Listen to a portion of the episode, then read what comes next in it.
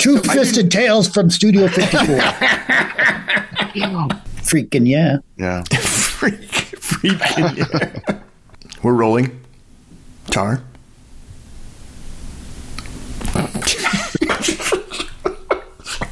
He's been scared straight. Jazz hands. Or jazz hands. He's freaking out.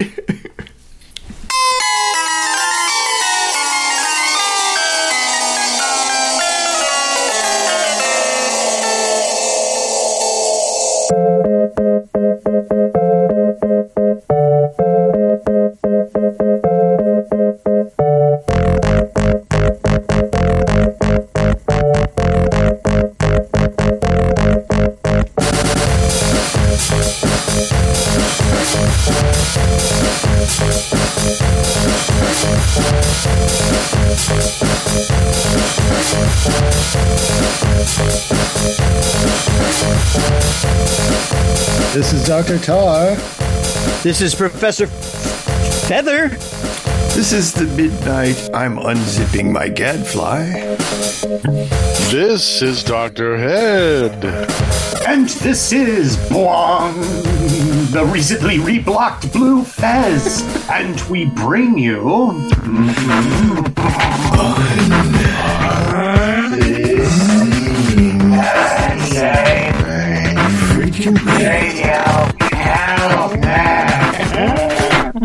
It burns.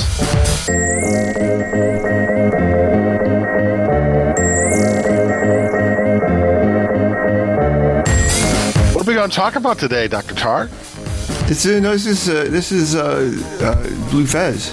Oh, Blue Fez. So sorry. Oh, all right. My apologies. I had the gate. Yeah, that's right. Yeah, we closed the gate. You are the master gator.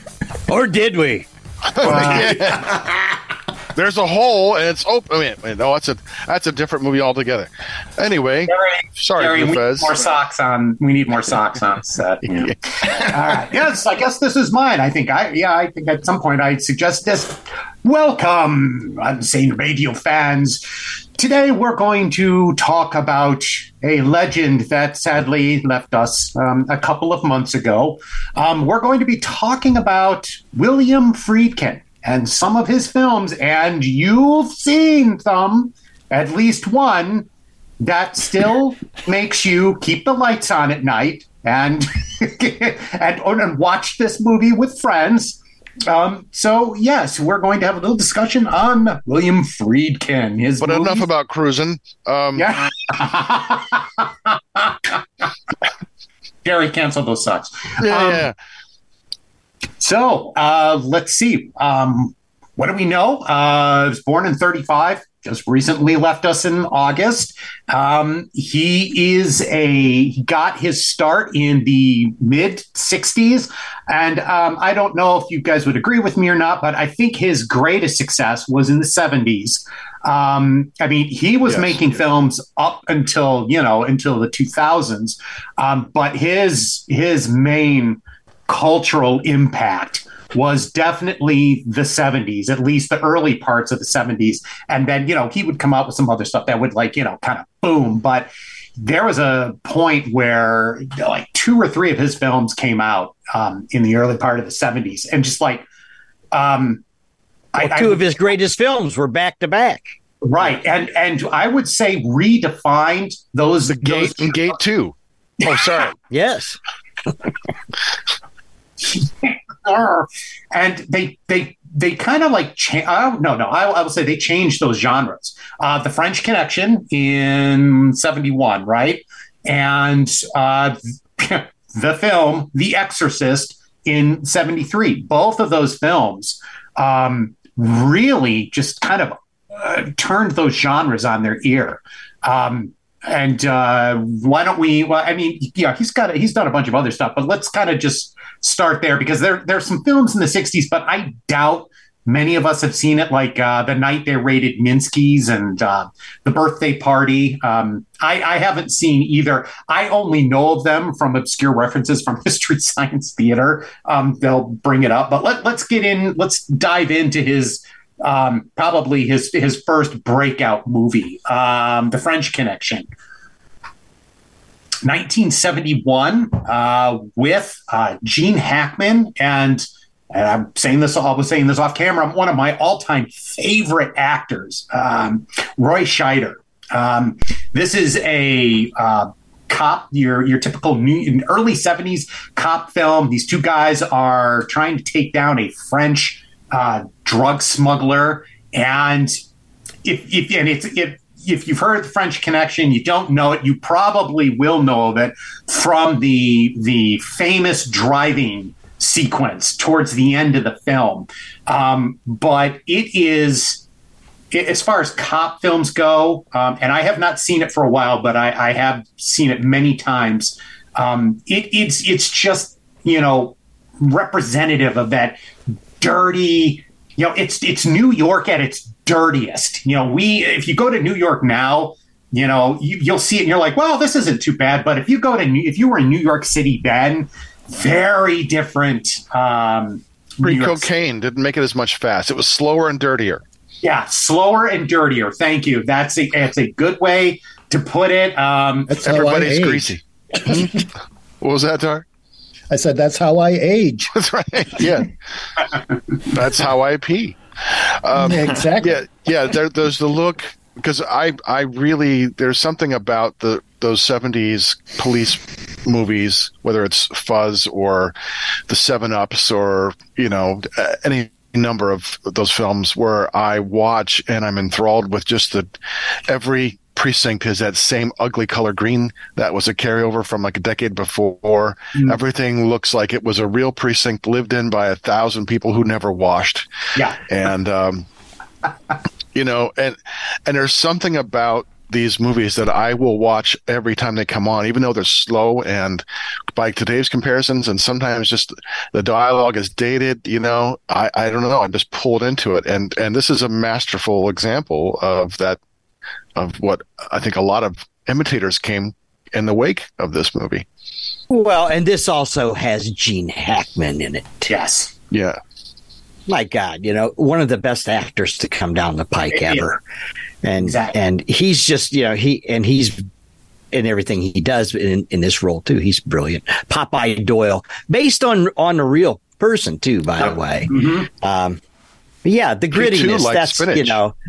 The grittiness of the movie is really good. And even the grittiness when they're in Marseille, it's, I that's what I probably, when I perked up even a little bit more, going, this is detail.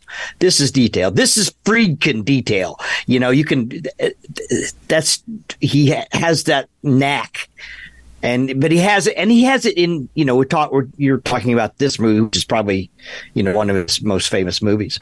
But he displayed it throughout his career, because we were talking about some of his earlier movies, like The Boys in the Band, and there it goes back. He did The Thin Blue Line.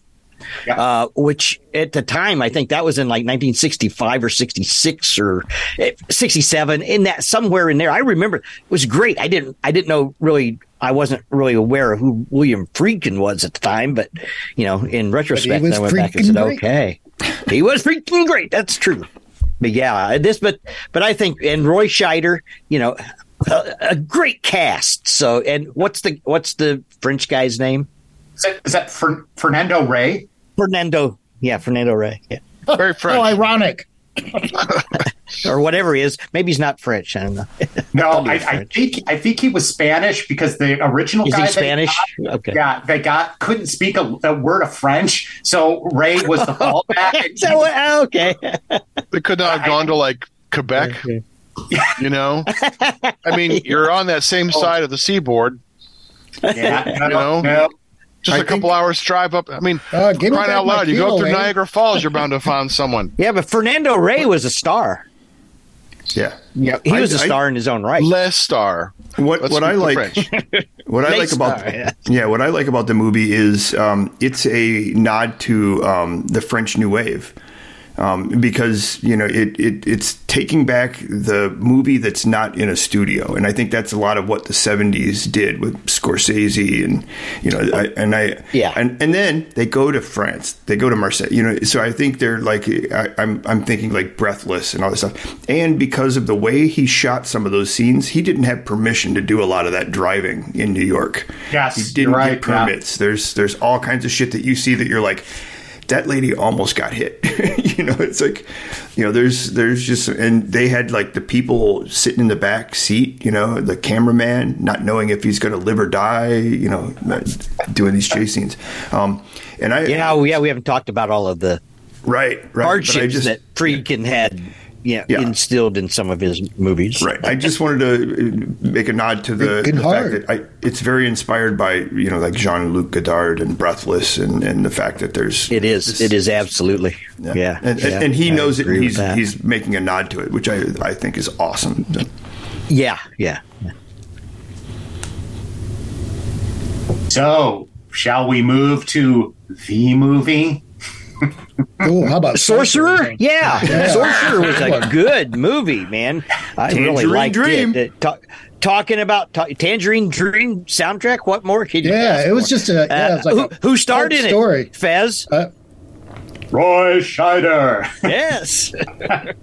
It really is a good movie. Underrated movie, I think, you know, highly underrated movie, but when I first saw it, I was blown away by it. I just loved it. I just loved it. There again, there's a VHS. That was a VHS experience, you know, straight from the video store, watching that movie going, oh, man, this is great. You know, I think this is why I love the technology. You know, I think Fez was referring to the I probably wouldn't have seen before. You know, I love that. I think Fez was referring to another movie. Oh, no. If this is the movie. Cruising. No. You're talking about Cruising. And not just for a bruising. Is that what we're calling it these days?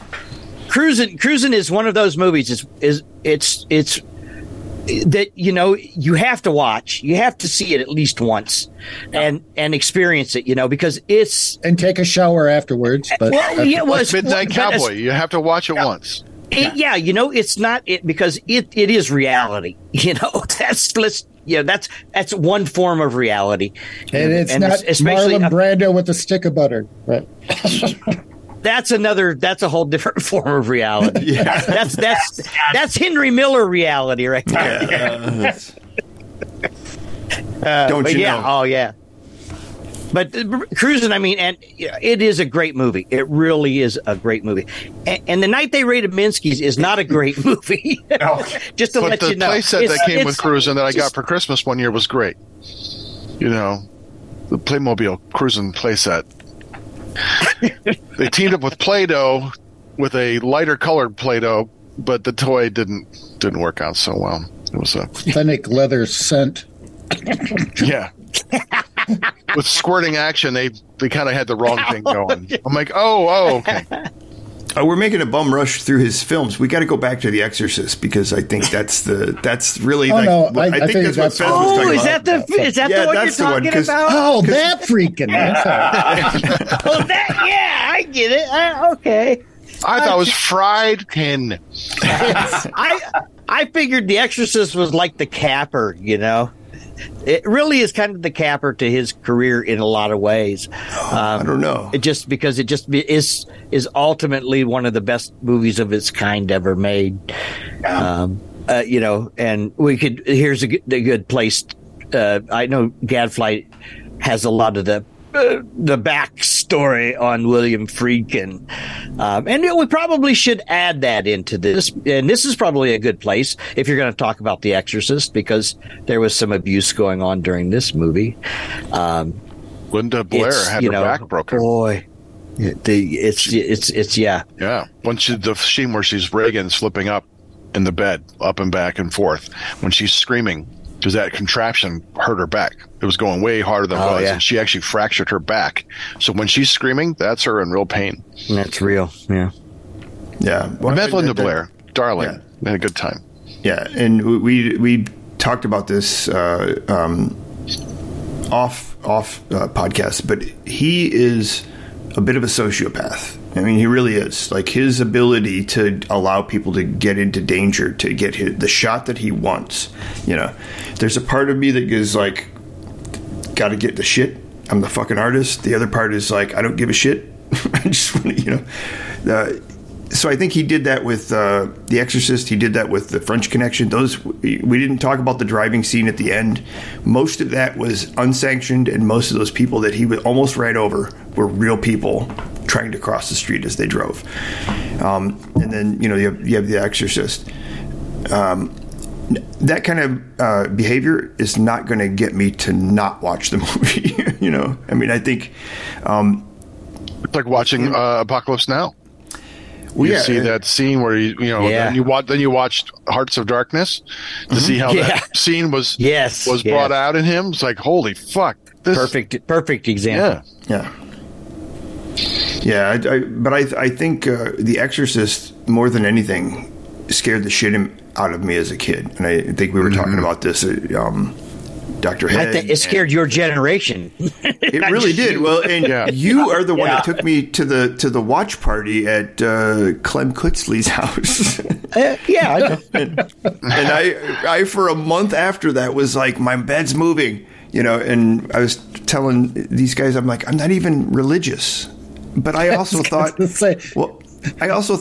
that's why I would be the biggest victim, is because I had no anchor, you know. Oh, the problem was that your dad told you it was a documentary before you came in. So I left that part out. Yeah. And here's a Ouija board, kid. Let's go to town. I'm with you there, Gadfly. The Exorcist scared the shit out of me. I was about 10, I think, when it was on TV, just a TV version. Yep. And growing up Pentecostal, this is the kind of stuff that you think is going to happen to you like every other day. But this movie has stuck with me for a lot of reasons. I mean, it's the only movie I will not watch by myself at night. No fucking way. No. Because I know Reagan will be waiting for me in the bathroom every fucking time for the next week until I forget about it. Pazuzu. Yeah, exactly. You're blessed. But the more I watch this, the more I'm drawn to the other characters and not less about The Exorcist, and more Father Karras is just such a dynamic character and played so well by Miller and in Exorcist III. But I just really love his character. I identify so much with the Father Karras as he's struggling with his faith and trying to do what it's right. And just, I love his that mom story. Sewed socks that smelled. That's right. Yeah, the relationship with his mom. There's socks again. Socks. They do smell eventually. They do. Just don't get your face too close. And then the special effects makeup is legendary, and the practical effects are what scared the shit out of me. Who did the makeup? Who did the makeup? Oh, we got Dick Smith. Yeah, Dick Smith, who is just a legend in the makeup community. Just a phenomenal stuff. The stuff, the Reagan makeup appliances and stuff is terrifying with the white eyes. Oh, but, you know, the transformation of Reagan into this thing, the cold air inside. Well, that was because of Friedkin. He had the set turned down to like 25 degrees so that you could see their breath. He thought that'd be scarier, you know. It is. It is. Yeah, it's terrifying. And you figure out, okay, they're spending 16 hours a day in this, and here's little Reagan with bare feet, you know, freezing to death. Yeah, it's interesting because the only other movie I think of with a ghost or anything that had a cold spot where you could see their breath, think about that, was like The Haunting. And he only blew into it once, you know, and he does this whole room where you walk in and it's a freezer basically, and it's just nice. Yeah, that's a good pull. Yeah, and the way the beginning of the film, the resonance that it has, where they're in Iraq doing this dig, because you're like, what is going on? You know, and you realize, oh, there's this priest who's an archaeologist, or vice versa, both. It's just a beautiful way to set up the things that are to come. You know, yeah. Just some great lines, just terrifying stuff, you know. It's like I will always remember the scene because not the first time through, you never know when the bad thing's going to happen. But when she comes down, she says, "You're all going to die up there," and just pees off. That's like, that's the signal. My little tiny 10-year-old brain that says, "Shh, it's going to get scary now. You should probably turn this off." You know? Yeah.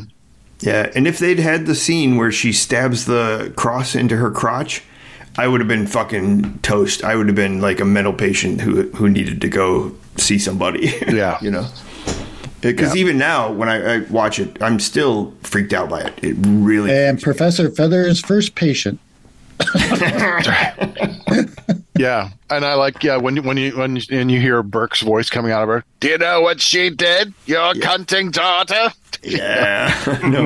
Now, who have you seen the director's cut with the extra minutes added? I have. Yeah, absolutely. Yeah. Oh yeah. Oh, okay. Most of it is throwaway to a degree. It kind of pads the length of how long, like going through medical procedures and things like that. But there's one scene, one terrifying scene, only a few seconds long, but you need to see it. Bluefest, you got to do yourself a favor. Check it out. I won't spoil it for you. I'm not going to spoil it. You got to just have to watch it. Let it happen. Let the waves. Well, you know, he's not going to watch it. Oh, I will. To go back to The Exorcist, you know, it was based on a book by William Peter Blatty, which is a really good book. Mm-hmm. As a matter of fact, Roy Batty. I like the book. The book is really good. It's way better than Legion. When he wrote Legion, that one's kind of a messy book. That's rather sloppy and messy. I thought so too. The writing, the storytelling. It. There are times where Kinderman just absolutely makes no sense in the book. Like, what the fuck? Every line is like, he's off in space. I'm like, what the fuck, man? Freaking. How much coke did you fucking take when you know, like you and Stephen King and he wrote Cujo. He's like, he still doesn't remember writing that book. Like, I have no fucking clue. I was just too fucking coked out. I don't remember writing that book at all. No, you know? No, it was anal nitrate. That's amyl nitrate. That was Brother Raymond. So he was a butt sniffer. They worked the rough trade down there at Plato. Yeah. Story about a frothing dog. The gate is a hole. Okay, that's right. Yeah, The Exorcist still scares me. The little, the simple things like the speaking backwards. You know, I mean, you get such great lines from this movie, you know, that's like vulgar display of power, and just the sound of the voice, her voice. Then the woman who did the voice work, she was like chain smoking cigarettes and stuff, and like, you know, all the stuff to get her voice down like this, to get it down. You know, like there was no pitch modulation. This is like a real human talking like that, and that's the stoma helped. Terrifying. Yeah, just a horrifying, terrifying movie. The scariest movie of all time, as far as I'm concerned. I think people should go back and listen to the episode we did on Exorcist III because of Dr. Head, who had us watch that. And when I watched that, like Exorcist II was so disappointing. It was just not. And then I watched Exorcist III, and I'm like, that's just freaking me out. Like there's some serious direction, storytelling in all of that, and cinematography. Like, that's a fucking masterpiece of a movie. Yeah, and that first shot of them on the river with the boats, that's what I was then Washington, D.C. last weekend, 2 weekends ago. That's what made me think, oh, fuck, we're in Washington. Exorcist, Georgetown. And that's when I found The Exorcist stairs. I know I saw that picture. Yeah, that was a cool picture. Yeah, crazy praying in front of them, playing. But, it was just... it would have been really cool if they had a spotlight down. I'm like, I would have got a smoke bomb just to make it hazy, to make it.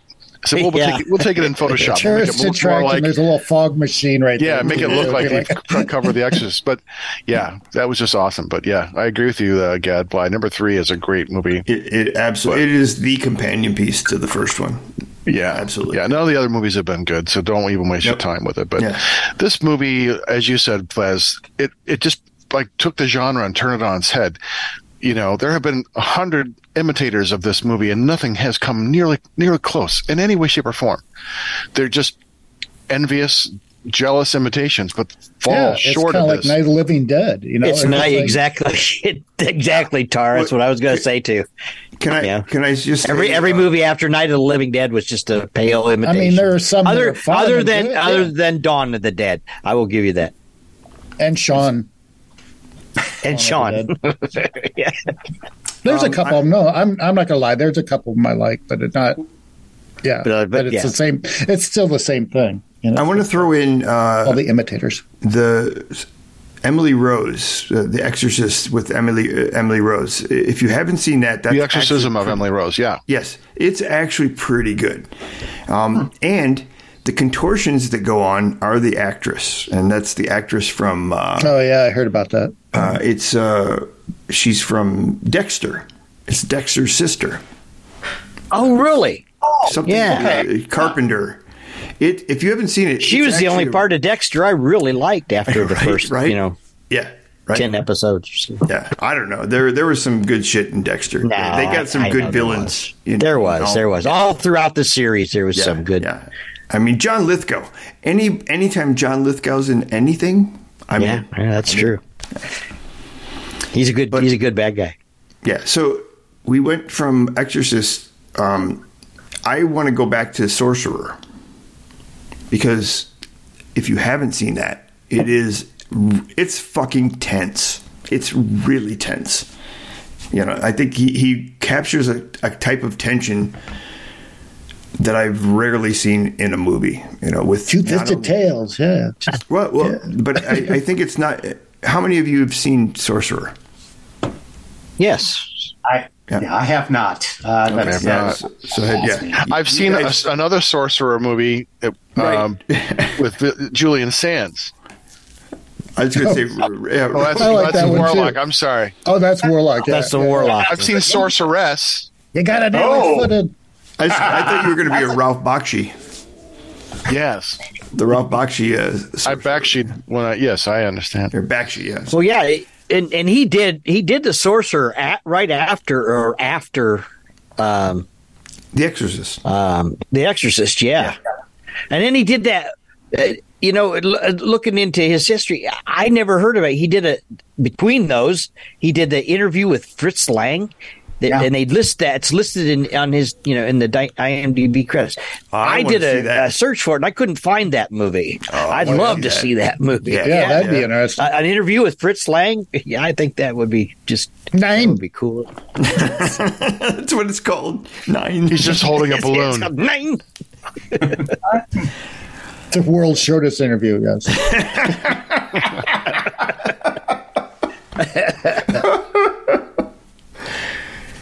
Well, he had the world's shortest movie title, that's for sure. But let's talk about Sorcerer. Sorcerer is about a bunch of different people trying to take shady guys. No, it's the nitrate. Anal nitrate again? No. Come on, Gadfly. No. Keep it together. Geez. I'm going to call somebody. I see it. Hashtag anal nitrate. I see a pattern in these freaking movies now. That's right. We can never have enough anal on the show. So just relax and take it. That's right.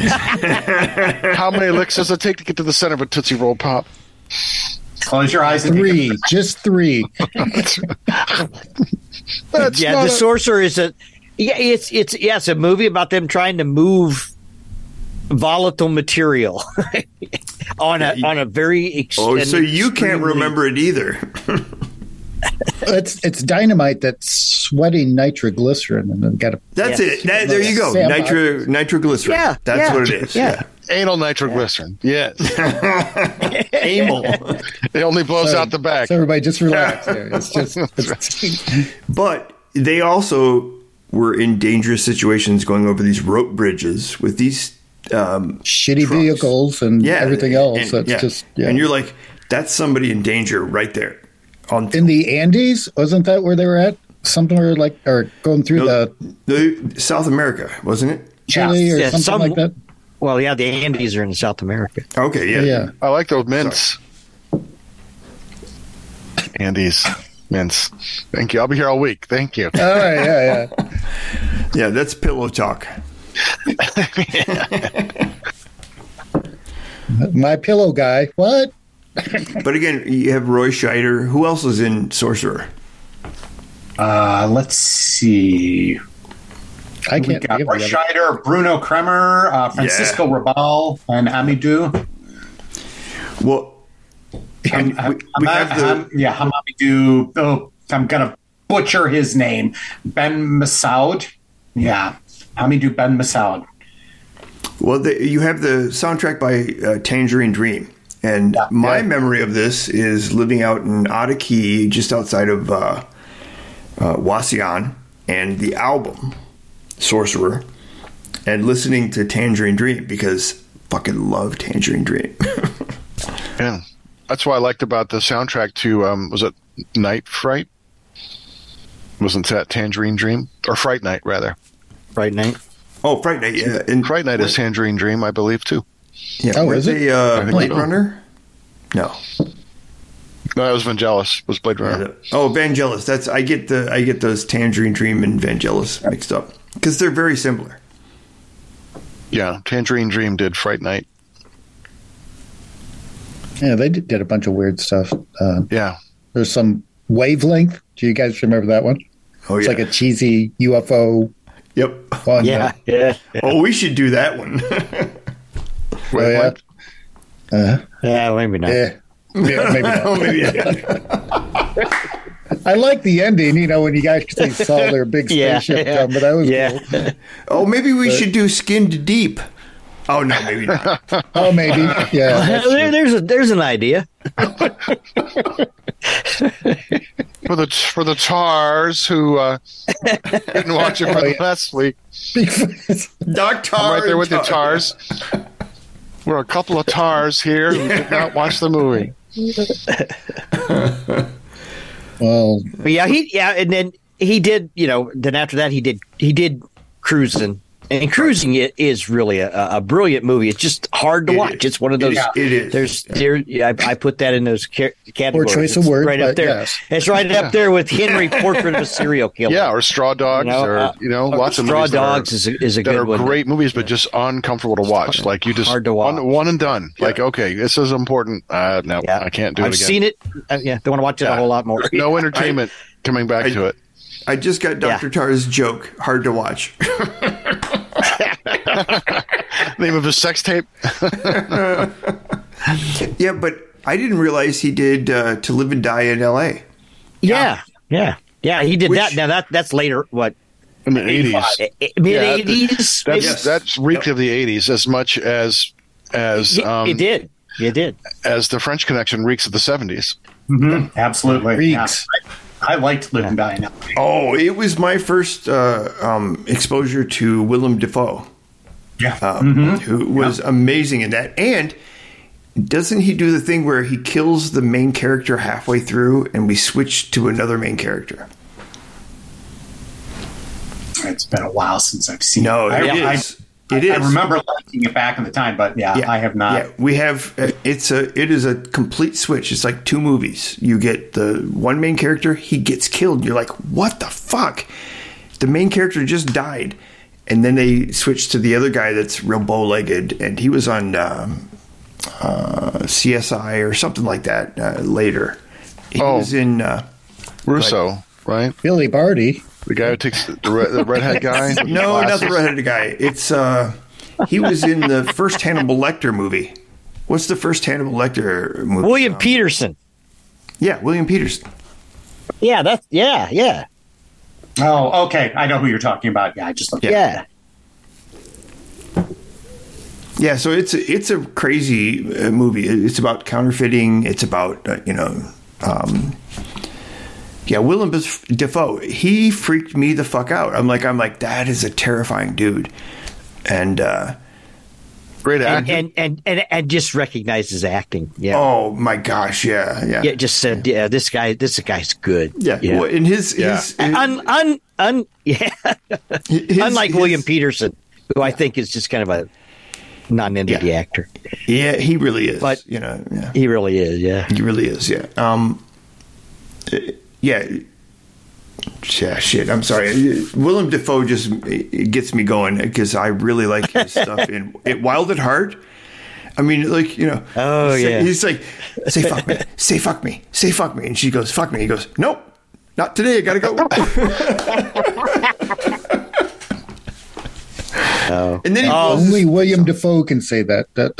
It absolutely is. Yeah. And, you know. And then there's Shadow of the Vampire. Oh, yeah. Don't get me started. Oh, my God. We did an episode on that. There's William Dafoe, tour de force. Wow. And that's one of my all-time favorites. In that. Yeah. That movie is a tour de force. Yeah, everybody's. Carrie Elway?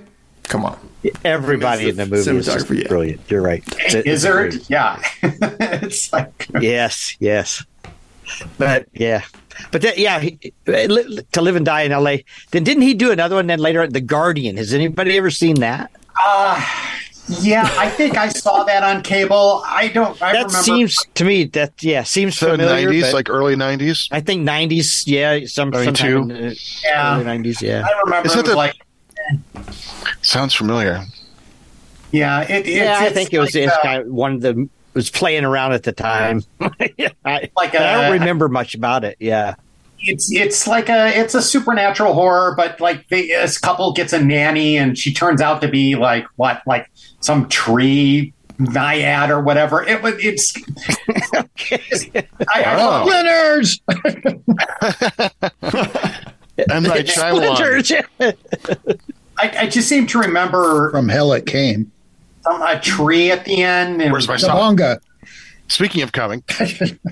Rough Trade. Yeah. Talking about Rough Trade, Splinter. Sorry, Fez, what were you saying? Oh, it doesn't matter.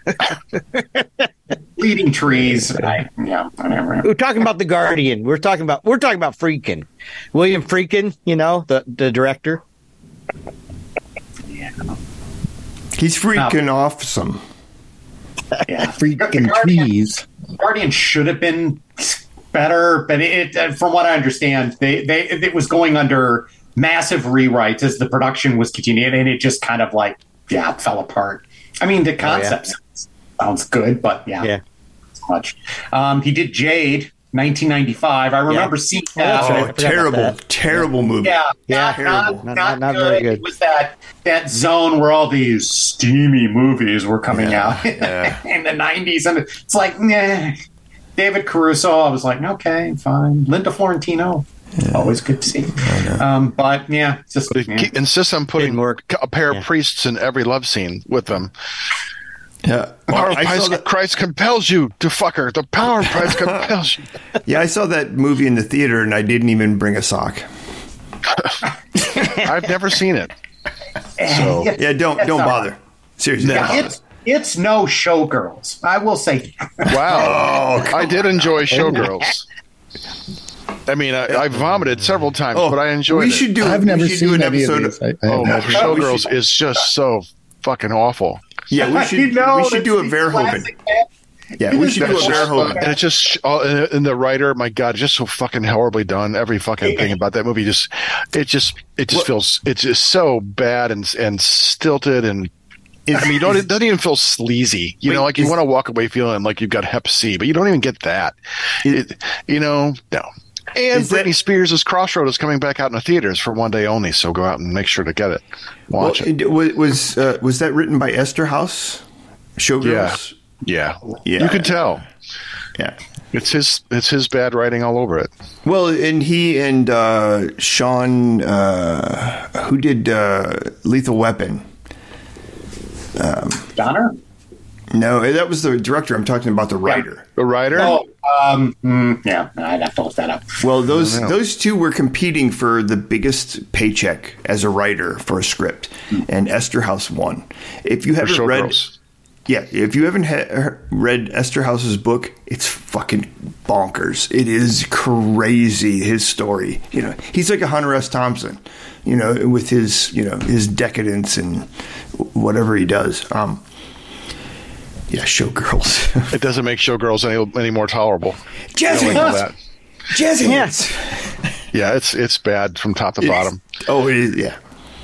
Oh, I mean, but it's a delicious sort of bad. I'm sorry. I have a very fond memory. I went to see that with my friend at the Showcase Cinemas on Secor Road. Yep. And the lights come up and we're like, what the fuck did we just watch? And it was like an episode of Frasier. We turn around and there's like 3 or 4 senior citizens, old ladies behind us, and we're like, we kind of look at them, and they're all just kind of like, you want some, boys? Yeah. Speaking of freaking. Careful, dear. Don't break Grandma's hip. Dysplasia. We have a hot tub in the senior center. It's Mr. Stranger. Do you want to help me with the back door area, young man? I have some of that anal nitrate. That's right. My anal needs some nitrate. See, it all comes back to that. I know it does. And you're like, suck it to me. And you're just like, okay. Hashtag gilf. So, are we done Friedkin out? Well, that pretty much, does it for him. I mean, it does it for him. But thank you for some of those movies, Bill. He made at least, 3, I think, classic movies. At least 3. 3, but The French Connection, The Sorcerer, and... The Exorcist, Well, I think that's pretty good. I would say, and Cruising. We'll throw Cruising in there because Cruising is actually a very, very good movie. And I'll throw To Live and Die in L.A. as well because I think that's what he outmanned Michael Mann. That's what I was going to say. He really did. Okay. He did too. That's true. Yeah, you guys want to watch me take a dump? Ain't no nitrate.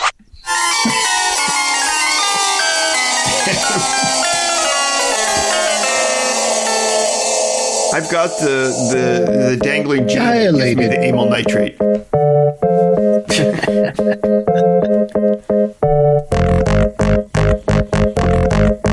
Better than amyl nitrate. He disappeared.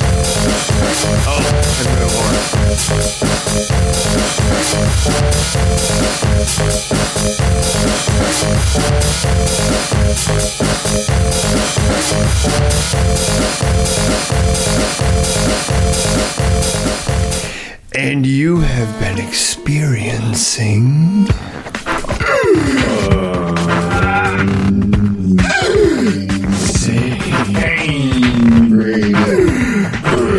Brothers, looking at all your socks down here, Karis. Where they are falling.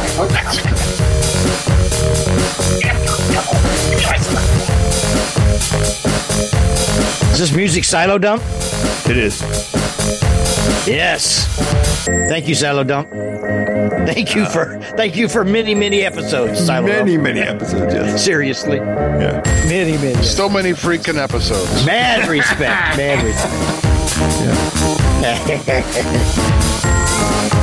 unsaneradio@gmail.com and unsaneradio.com to go and look at the pictures. They're always pretty fun.